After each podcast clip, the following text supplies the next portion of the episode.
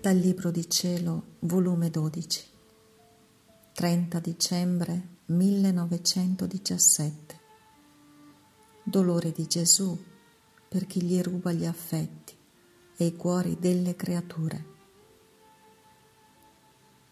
Continuando il mio solito stato, il mio sempre amabile Gesù si faceva vedere afflitto e si lamentava di tanti che gli rubano gli affetti e i cuori delle creature, mettendosi al suo posto nelle anime. Ed io gli ho detto, Amor mio, è tanto brutto questo vizio che tanto ti affligge. E lui, figlia mia, non solo è brutto, ma bruttissimo, è capovolgere l'ordine del Creatore e mettersi loro sopra e me sotto e dirmi, anch'io sono buono d'essere Dio.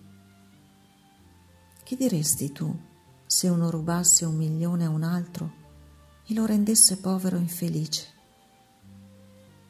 Ed io, o dovrebbe restituire o meriterebbe la condanna?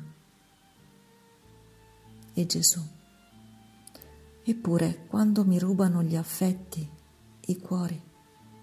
È più che rubarmi un milione, perché i primi sono cose materiali e basse, i secondi sono spirituali ed alte.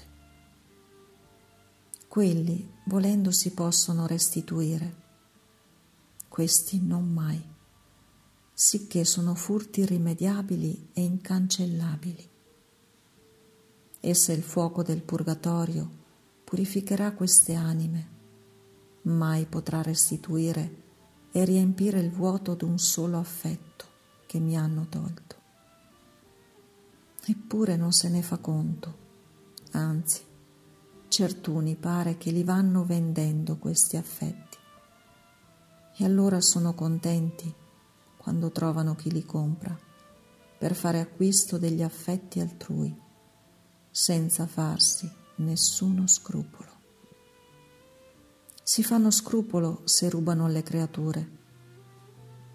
Si ruba a me e non si danno nessun pensiero. Ah figlia mia, io ho dato tutto alle creature. Ho detto, prendi ciò che vuoi per te e per me lasciami solo il tuo cuore. Eppure mi si nega non solo, ma rubano gli affetti altrui.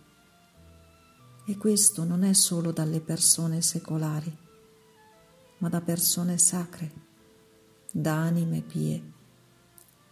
Oh, quanti mali fanno per certe direzioni troppo dolci, per certe condiscendenze non necessarie, per troppo sentire usando modi attraenti invece di far bene, è un labirinto che formano intorno alle anime. E quando sono costretto a entrare in quei cuori, vorrei fuggire, vedendo che gli affetti non sono miei. Il cuore non è mio. E questo da chi? Da chi dovrebbe riordinare le anime in me.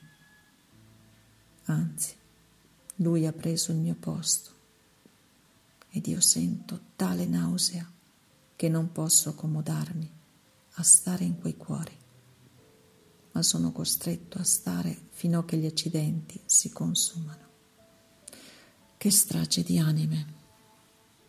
Queste sono le vere piaghe della mia Chiesa.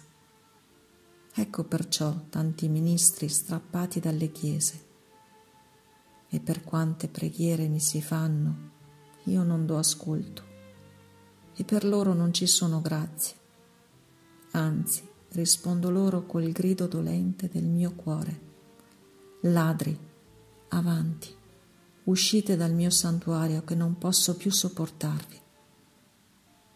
Io sono rimasta spaventata e ho detto, placatevi, o oh Gesù, rimirateci in voi come frutto del tuo sangue, delle tue piaghe, e cambierete i flagelli in grazie.